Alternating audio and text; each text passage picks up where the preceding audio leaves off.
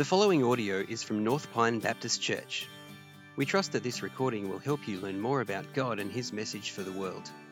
For more information and to connect with us, visit npbc.org.au. uh,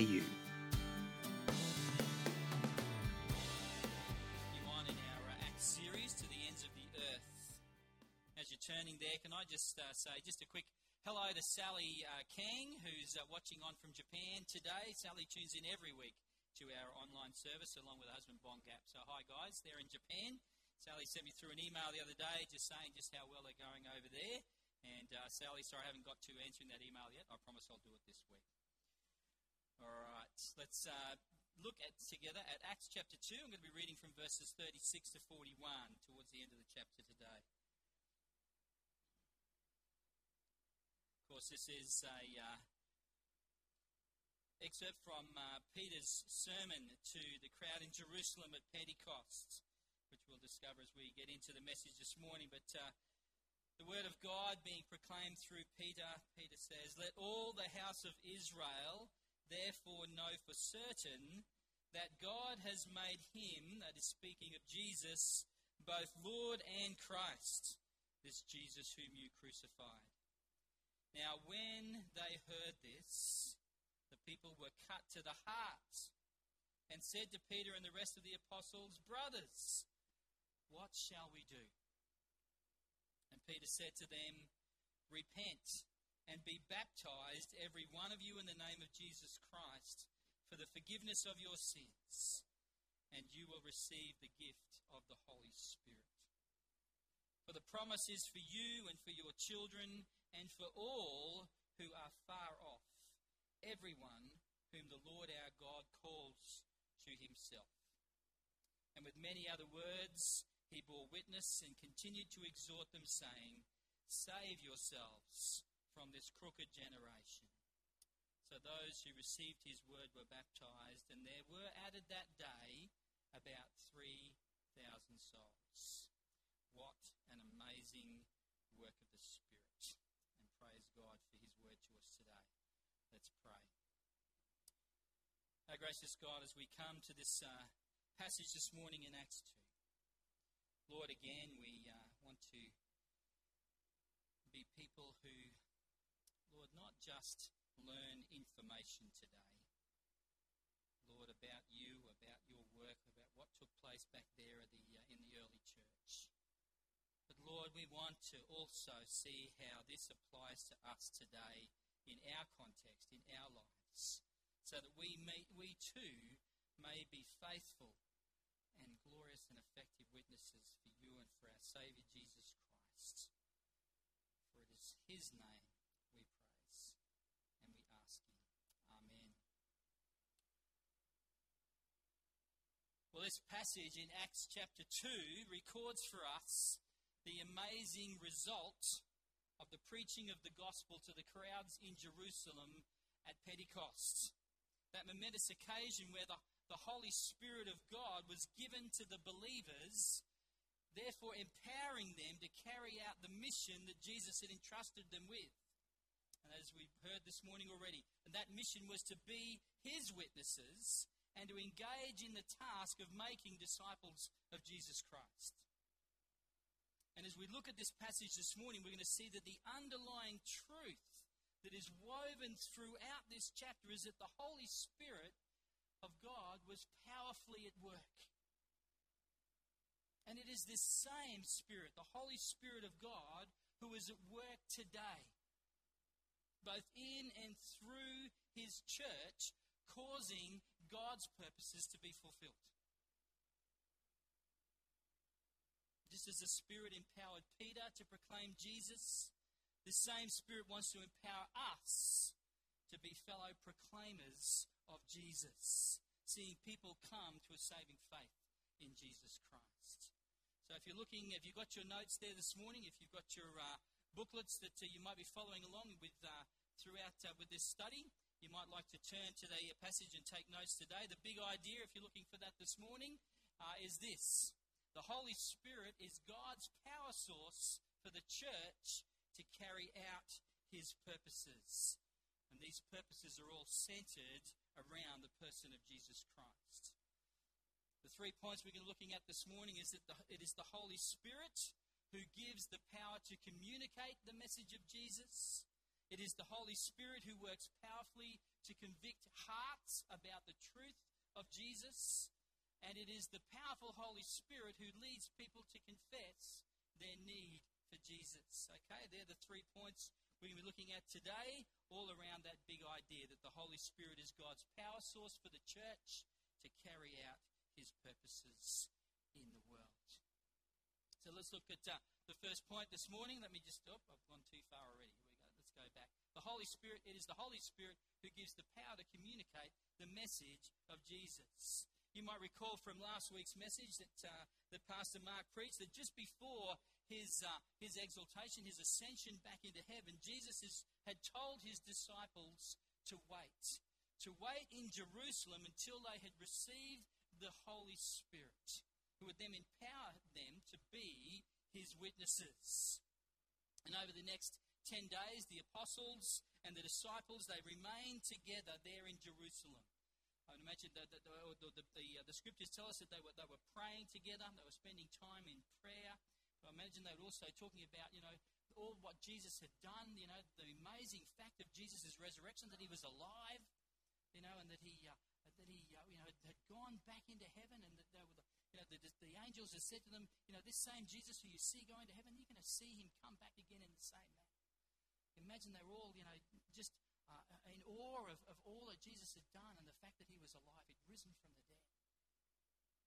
Of course, we're told also that it was during that time that they chose a replacement for Judas, and that person being Matthias.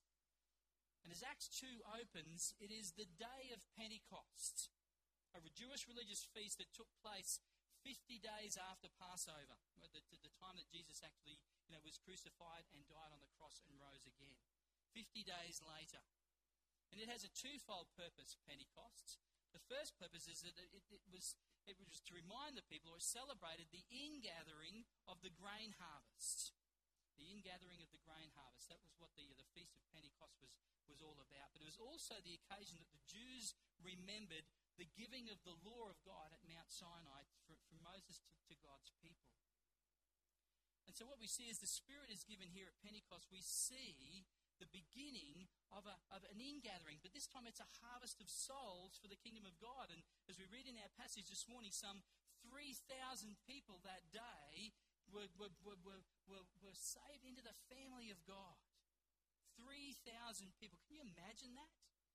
3,000? Can you imagine if all of a sudden revival broke out here in Murrumba Downs and we had 3,000 people wanting to come to church on Sunday morning? Hey, wouldn't that be fantastic? I don't know where we put them, but we'd work out something.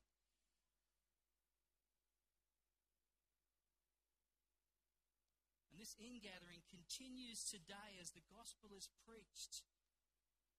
And more and more people come to faith in Jesus and are welcomed into the family and the kingdom of God.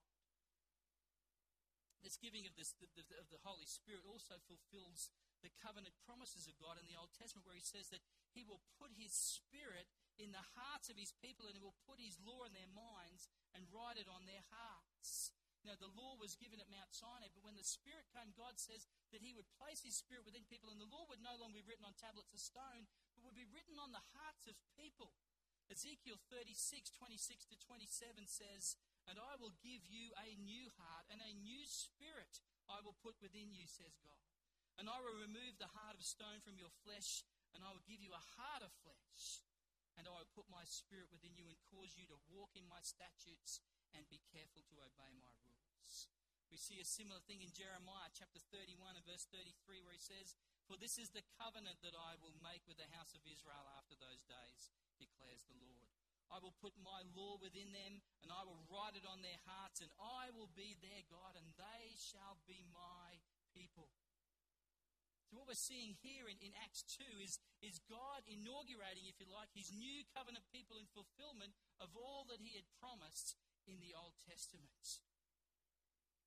And we're told that, you know, gathered in Jerusalem on that day in Pentecost were people from all over the known world. We see that in, in, in, in verse 5 of our passage this morning. Now, there were dwelling in Jerusalem Jews, devout men from every nation under heaven. Every nation under heaven. Which, when, when the Holy Spirit powerfully came upon the believers, we're told in verse 11 that they began to proclaim the mighty works of God in the various languages of those people who were gathered on that day.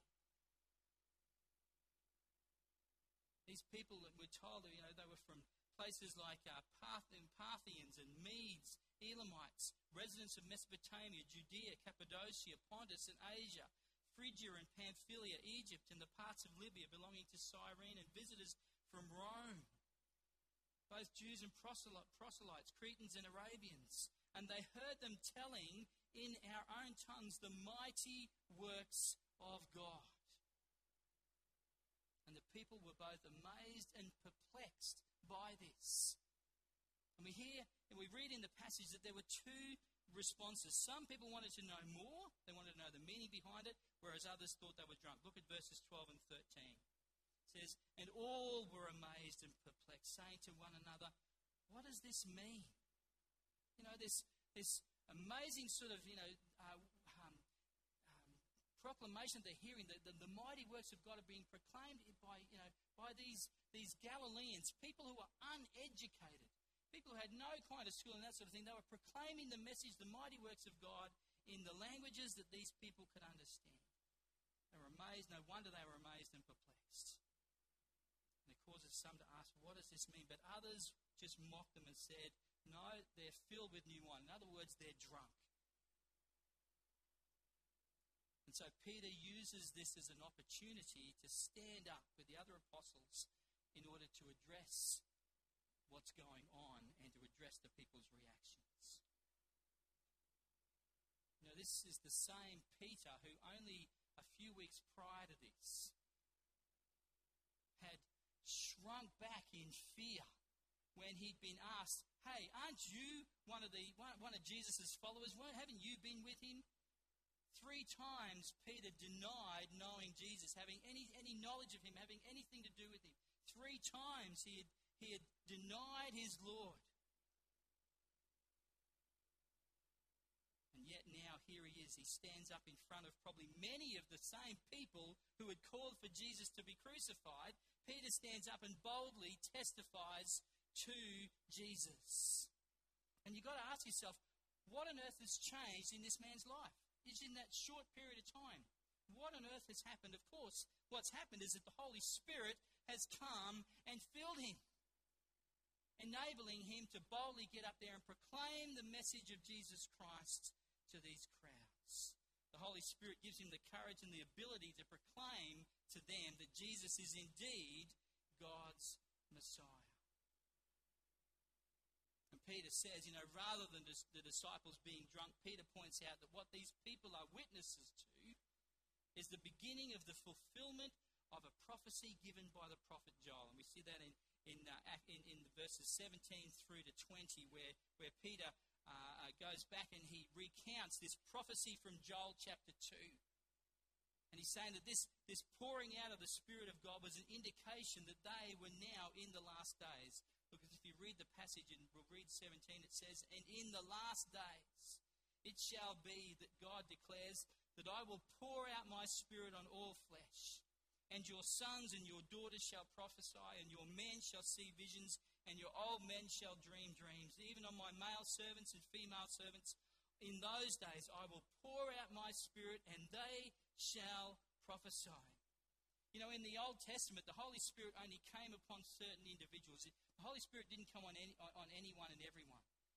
Holy Spirit only came on certain individuals, and generally it was people whom, whom God had a special task for, particularly the leaders like uh, prophets and kings and, and, and, leaders like judges and those sort of people in the Old Testament. And the Spirit would come upon them. God would, would, would put His Holy Spirit on them for a set purpose for them to accomplish. But then once that was done, the Holy Spirit was then removed.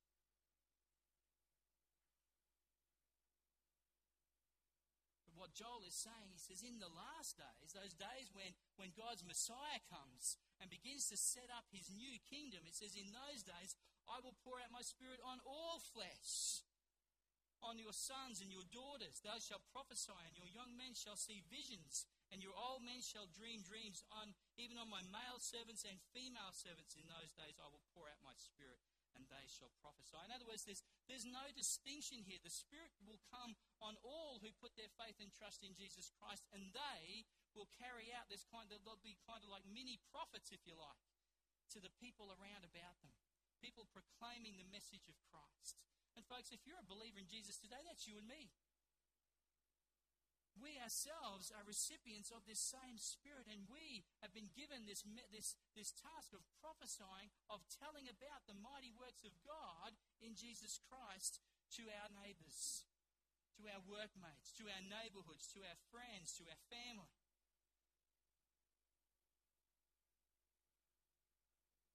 Course, the complete fulfillment of this prophecy awaits the second coming of Christ and the final judgment. That's what verses you know, 19 and, and 19 through to 21 speak about. And I will show wonders in the heavens above and signs on the earth below, blood and fire and vapor of smoke. The sun shall be turned to darkness and the moon to blood before the day of the Lord comes, the great and magnificent day. There is still a, a complete fulfillment of this prophecy to come, but it's, it's being partially fulfilled now, with the Spirit being poured out. with Jesus' first coming, that is through his death and resurrection and ascension, it, it ushered in these last days, what we might call today the church age, or the age of the Spirit of God, the age of salvation. This is the age in which we live, folks. The age where God's Spirit has been poured out and God's Spirit is being is, is washing over out, out, out over the world and bring and convicting hearts and bringing people to salvation in Jesus Christ. We ourselves are part of this great age of the movement of God in our world. Isn't that, isn't that amazing? Isn't that spectacular?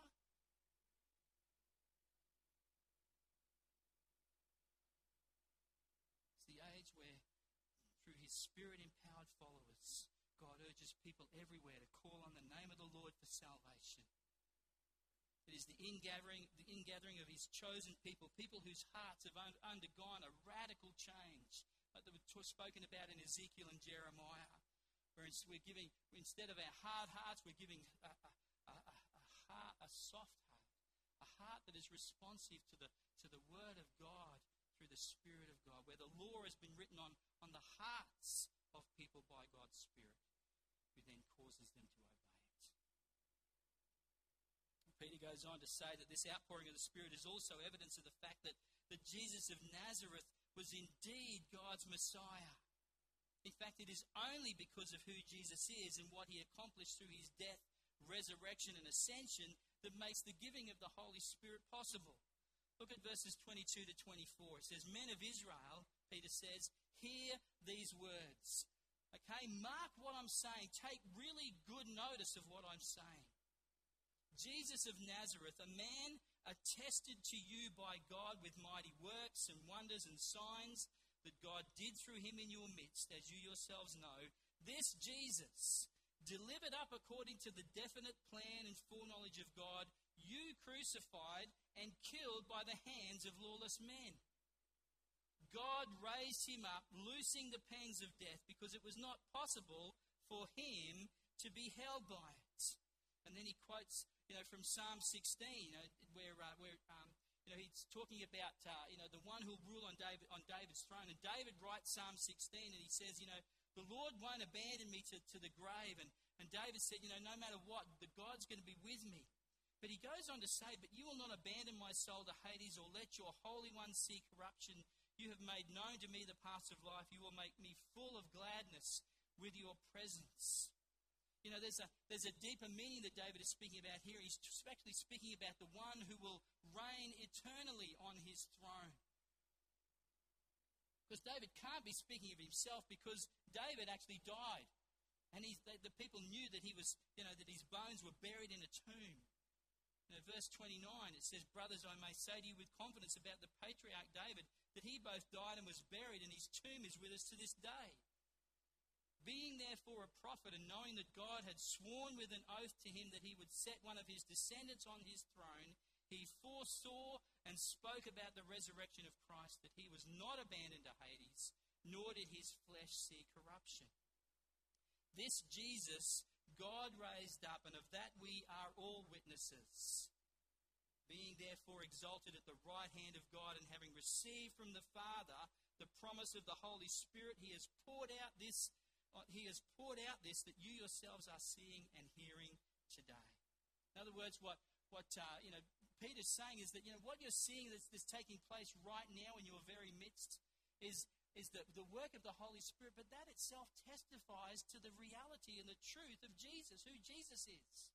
That is indeed the risen, exalted Christ, there at the right hand of God. And God, who is the initiator in, in all of the work of salvation, has given to Jesus his Holy Spirit. And Jesus, who is the one who carries out the will of the Father, then takes that Holy Spirit and pours it out upon his church, upon his people. This is really annoying me this morning. All right. Peter goes on to say that this outpouring of the Spirit is, is evidence of the fact that Jesus is indeed God's chosen Messiah. See, although this passage speaks much about the Holy Spirit, its central character is Jesus. The whole passage is about Jesus, about his life, death, resurrection, and exaltation. And, folks, Jesus is the message that we as his church have to proclaim. How good and how great and how glorious Jesus is. Should at least get an amen for that. Not me, but Jesus, surely? Yes. That is the message. Grant told us this morning as we, we sung those songs to start with. Our treasure is Jesus. And we've got this glorious treasure which, which we have in the person of Jesus, and it's that, that same treasure that we need to be sharing with all those around about us. Are truly disciples of Jesus, then we also have been given this same spirit by which we are empowered and boldened to proclaim the mighty works of God in Jesus Christ like spirit filled people. In fact, spirit filled churches seek to proclaim the good news of Jesus. That should be a characteristic of those who are filled with the Spirit of God that we can't help but speak about the person and the reality of Jesus. Is that a reality in your life? Can you not help but speak about Jesus?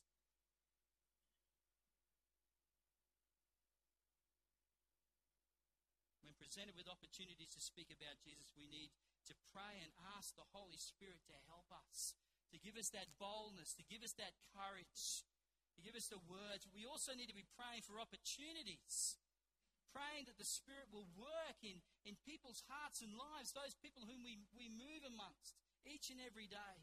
Praying for the work of the Holy Spirit to come upon those people, to, to, to be at work in their lives and so that God can call us alongside them and then proclaim the truth of the gospel to them.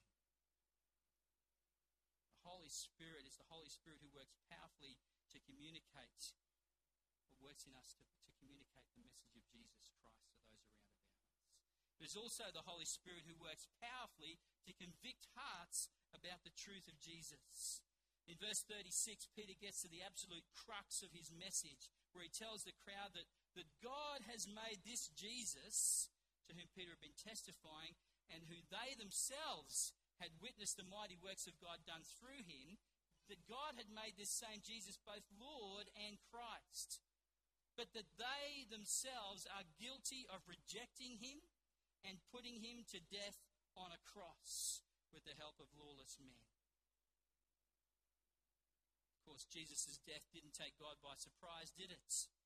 Peter's already made clear that his crucifixion was all part of the purposes and foreknowledge of God. We see that in verses 22 and 23. As Jesus delivered up according to the definite plan and foreknowledge of God, you crucified and killed by the hands of lawless men. Peter makes clear that it is indeed God's plan, God's sovereign plan. And in fact, that's reiterated in Isaiah chapter 53 and verse 10. Speaks about Jesus as the suffering servant. It says, Yet it was the Lord's will to crush him. Even even though God had ordained this according to his will and purpose, Peter makes clear that these people were very much guilty for their part in Jesus' death. And so we see again this tension of God's sovereignty working out his plan and purposes, but human responsibility, that they were still guilty of killing Jesus, of rejecting him. Luke goes on to tell us that when the people heard this accusation, that they were cut to the heart. That all the house of Israel therefore know for certain that God has made him both Lord and Christ, this Jesus whom you crucified. And now in verse 37, when they heard this, when they heard this news, this accusation, the people were cut to the heart.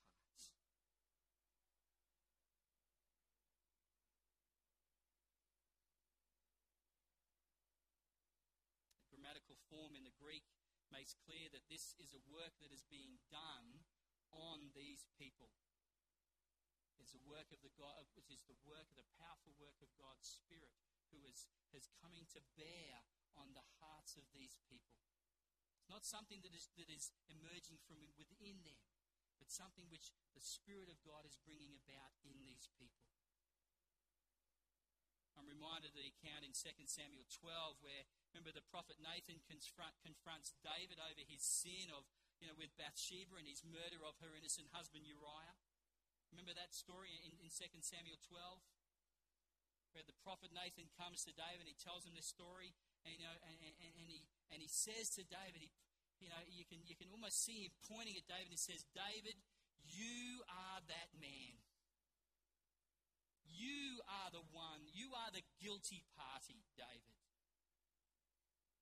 David is, you know, is, is immediately, you know, comes to, to that point of saying, Oh Lord, I have sinned. And, and we read about David's response to that accusation in Psalm 51, where he writes these words. He says, Have mercy on me, O God, according to your steadfast love. According to your abundant mercy, blot out my transgressions. Wash me thoroughly from my iniquity and cleanse me from my sin. For I know my transgressions and my sin is ever before me. Against you, you only, Lord, have I sinned and done what is evil in your sight, so that you may be justified in your words and blameless in your judgment. Here we see David saying, if, it, if, if God does not pour out his mercy upon David, then David's history. David's history. David convicted in his, in his heart of his sin. And this is what we're seeing here in Acts 2. Suddenly, many people come under the incredibly deep conviction of the Spirit that they were guilty of this terrible thing of rejecting Jesus as God's Messiah and Savior, and in fact of being complicit in his death. And, folks, the thing is this we either stand righteous before God or condemned before God purely on response in our response to his appointed Savior, King Jesus. To reject Jesus, to deny the truth about his identity, to refuse to bow our knee and, and, and submit our lives to him will result, we're told, in his judgment. And for those who consistently reject Jesus, we're told that it will result in eternal damnation, to be forever shut out of God's eternal kingdom and to have to endure everlasting suffering and torment. Folks, we need to understand the bad news before we can get the good news. We need to be understanding what we've been delivered from before we know how, how understand the, the gloriousness of God's love and grace and what we're being delivered to. Spirit of, you know, falls on these people here at Pentecost, we see this powerful work of God's Spirit bringing about this, this deep conviction in, our, in their hearts that they were in serious trouble before God. They had put to death the only one who could offer them salvation. And, folks, in our rejection of Jesus, we too do away with the only one who can save us and forgive us for our sins and to give us hope of eternal life through His Spirit. And it is our task as God's followers, as Jesus' disciples, to, to, to get this news out. People need to hear the truth of the gospel and be given opportunity to respond. And as believers, we need to be praying that indeed the Holy Spirit will bring about conviction in the lives of those whom we're seeking to witness to. But what we also need to understand is that conviction enough, oh sorry, co- conviction alone is not enough. It needs to be accompanied by something else, and that is confession. It is the powerful Holy Spirit who leads people to confess their need for Jesus. See, having been convicted in their hearts of their terrible sin, the people ask Peter and the rest of the apostles, they say, Brothers, in verse 37, what shall we do? What do we need to do in response to this news? What do we need to do? It's my mum's birthday yesterday. I remember um, a number of years ago, I was only a teenager at the time. I was working in Townsville. Mum was working in the, the, we were both working in the post office there in Townsville. And I remember uh, one day I sort of went through. I was I worked out out the, the back uh, the back area of the post office. Mum worked on the philatelic counter, and I went out one day through into the main into the main area. All the people sort of you know, go to the counters and things.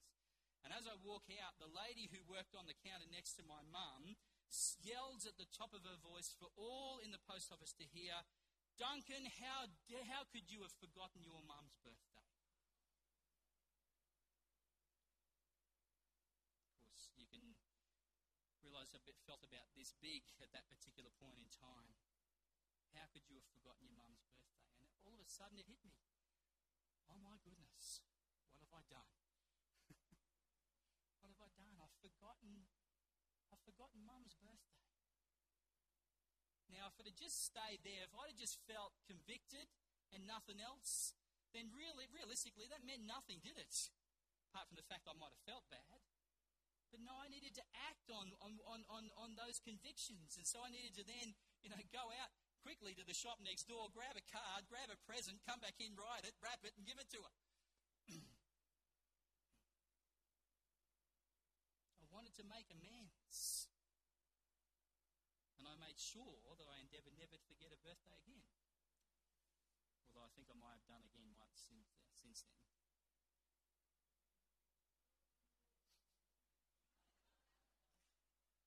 see, confession and repentance are the only proper responses to conviction of sin.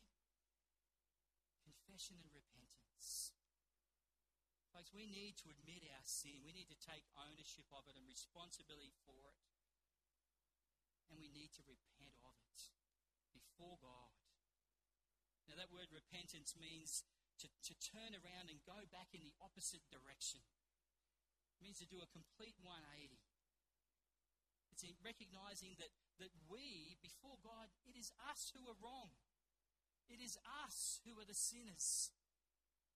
It is us who have chosen to go our own way and be our own kings and our own lords and build our own kingdoms. And recognize that that's wrong. And instead turn around and, and, and turn towards God and recognize that God is the one who is right. And God alone is the one who deserves our devotion and our allegiance and our worship and our adoration and, and everything about our lives needs to be focused and centered upon God and His purposes. That's what repentance means. Now, from a spiritual and salvation perspective, this only happens when God softens our hearts and uses His Word empowered by His Spirit to cut us deep, to bring about spiritual life and fruit in our lives. I spoke of Ezekiel 36 before. In the next chapter, Ezekiel 37, the, the prophet Ezekiel's taken to this, this valley of, of dry bones, this, this, this field of, of dead bones littered everywhere. There must have been this massive big battle. And God actually says to, uh, to Ezekiel, prophesy, speak the word of God to these bones. And as he speaks, as he proclaims the word of God, all of a sudden the bones begin to shake and they start to come to life and, and skin and flesh starts to form over them. They sort of rise to be this, this new people. Folks, God there was sort of saying that He's going to bring this new life to the nation of Israel. This is after the, the, uh, the, um, the exile in, uh, in, in Babylon.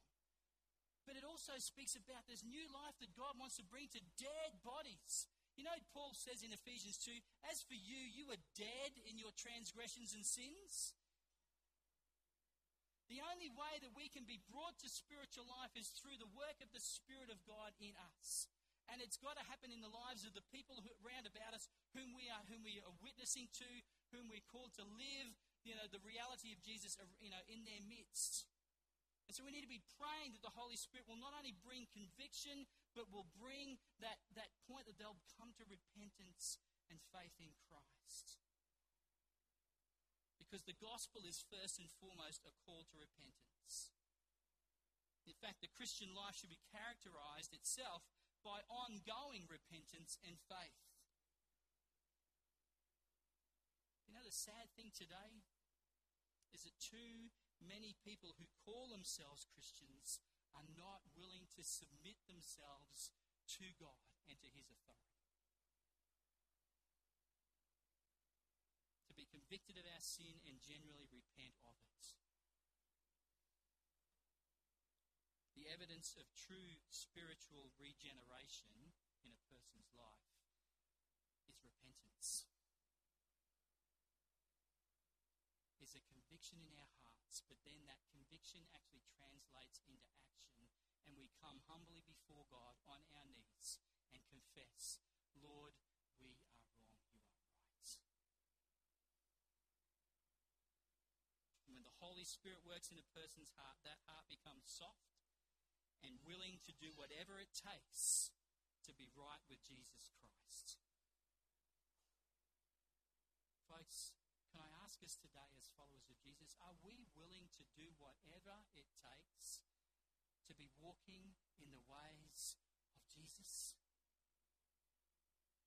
Or are we too happy just to continue going, going about our own, our own lives, doing our own thing, going our own ways, building our own little kingdoms, concentrating more so on the things that bring us comfort and security and all that sort of stuff, or are we actually more concerned about the kingdom of God in this world and people's eternal destinies?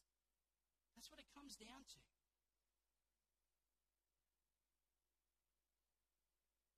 The other aspect that Peter encourages his hearers to do is to be baptized. Why would Peter call on people to do that? Simply because it required them to publicly express their belief and faith in Jesus as their Lord and Savior. It, it involved a public display of submission to Jesus.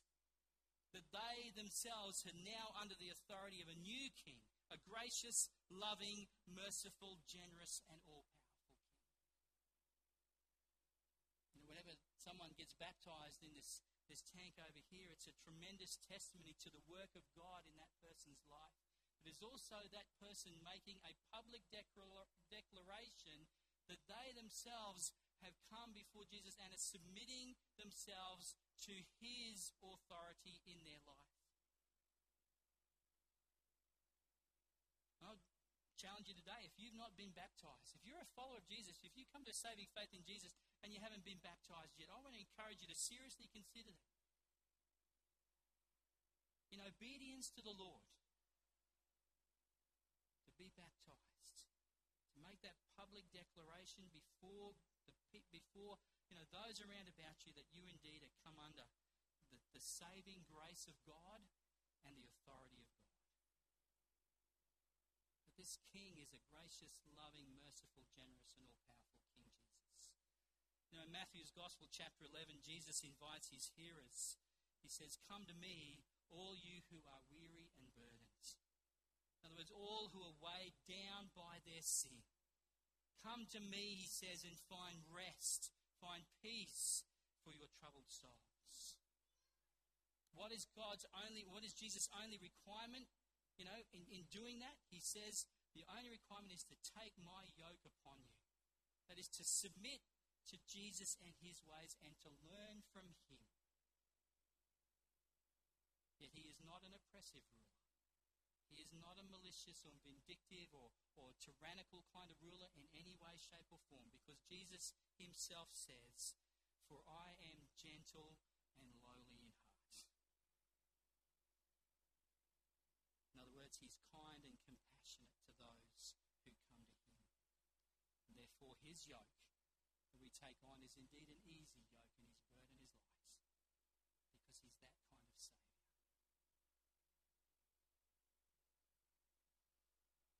You know, the one who comes to Jesus in this way finds forgiveness of sins. For every wrong against God that they have ever done, and for every wrong against God that they will ever do, Jesus says, you will receive forgiveness in the sight of God. To know that the God of the universe no longer holds us guilty for our sin because Jesus himself has paid our debt in our place.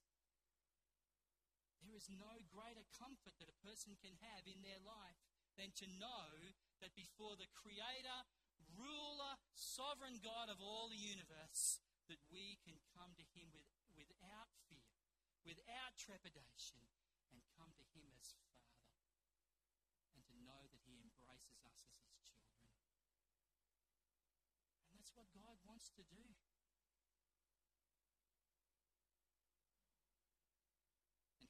Up residence within you. It says, not only will they receive forgiveness of sins, but you will receive the gift of the Holy Spirit. For the promise is for you, talking about the people there on that, in that day, for your children, for the subsequent generations, and for all who are far off, everyone whom the Lord our God calls to himself.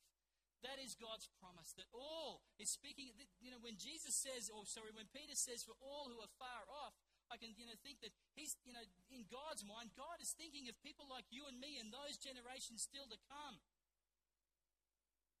That that is the gift of God, the Holy Spirit.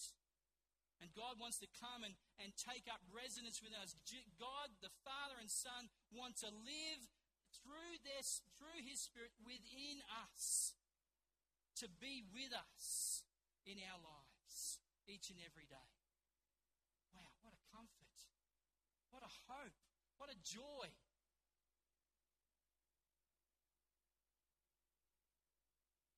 He will take up residence within us. As Ephesians reminds us, He'll be God's seal of ownership, His comforter and His helper, the one who empowers us to live lives that bring glory and honour to Jesus Christ. He is indeed God's power source for the church to carry out the purposes of God. So let me finish by asking this evidence in your life of the Holy Spirit at work today? Is there a desire in your heart to put Jesus and his purposes first, no matter what the cost? Are you, as Jesus' follower, actively engaged in his mission of being witnesses and making disciples for Him? Are you looking to Jesus alone as the source of your righteousness before God and not anything of your own efforts? Is Jesus, through His Holy Spirit, speaking to your heart today, maybe convicting you of sin in your life?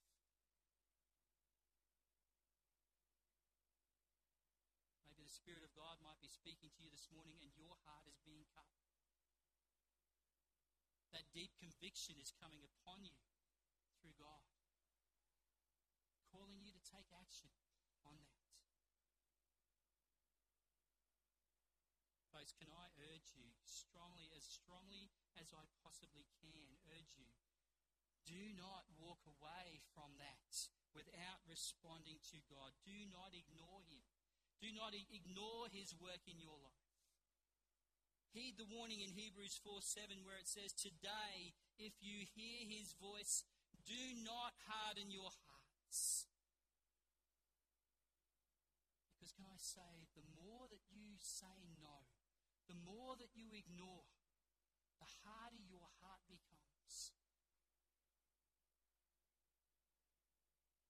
and the greater chance for you to completely walk away from God, from His purposes in your life, and to head on that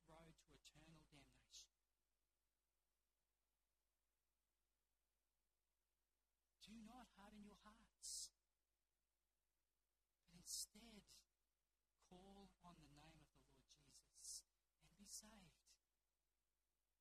Amen.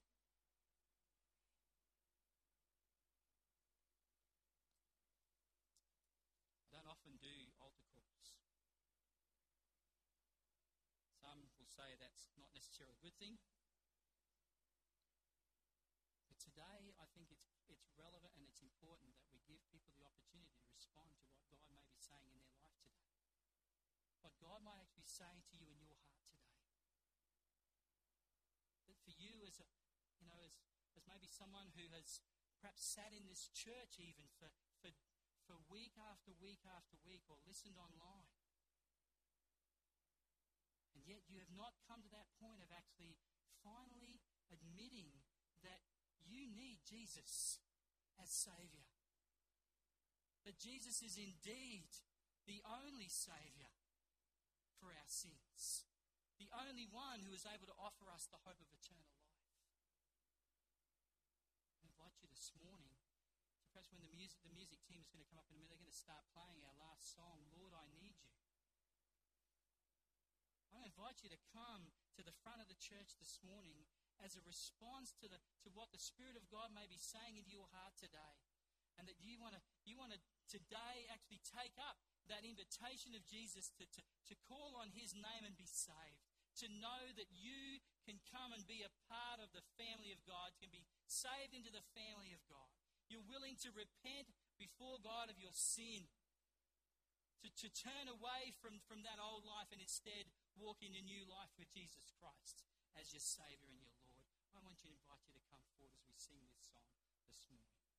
I also want to invite you to, if you're a person maybe who's been perhaps you know who knows Jesus, who maybe you know have, have made that that that uh, that that, that um, uh, uh, confession of faith previously in Jesus Christ, and yet you know you know your life at the moment just doesn't really you know your life really is all about you right now. It's not about God. It's not about Jesus. It's not about His purposes. It's all about you and building your own little kingdom.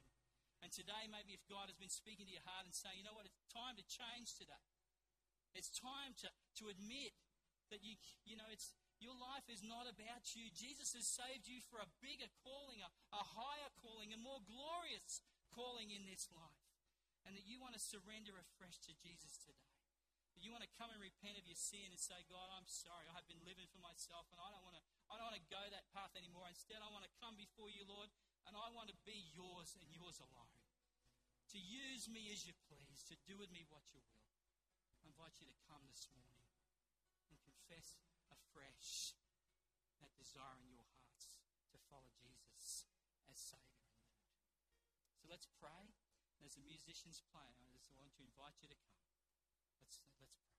Father God, we thank you that your, your Holy Spirit is indeed your Spirit, your power to come, Lord, among your people, among the people to convict us, Lord, in our hearts and our lives. Convict us of our, of our sin, Lord. Convict us of, of the fact that we stand in, you know, already under your judgment. But Lord, that we want to come today and we want to confess you. We want to confess Jesus as Lord. We want to confess our sins and we want to, Father, today receive forgiveness of our sins. And we want to move forward today in, in that new life which you have promised us in Christ. Father God, we pray for your Spirit to now work.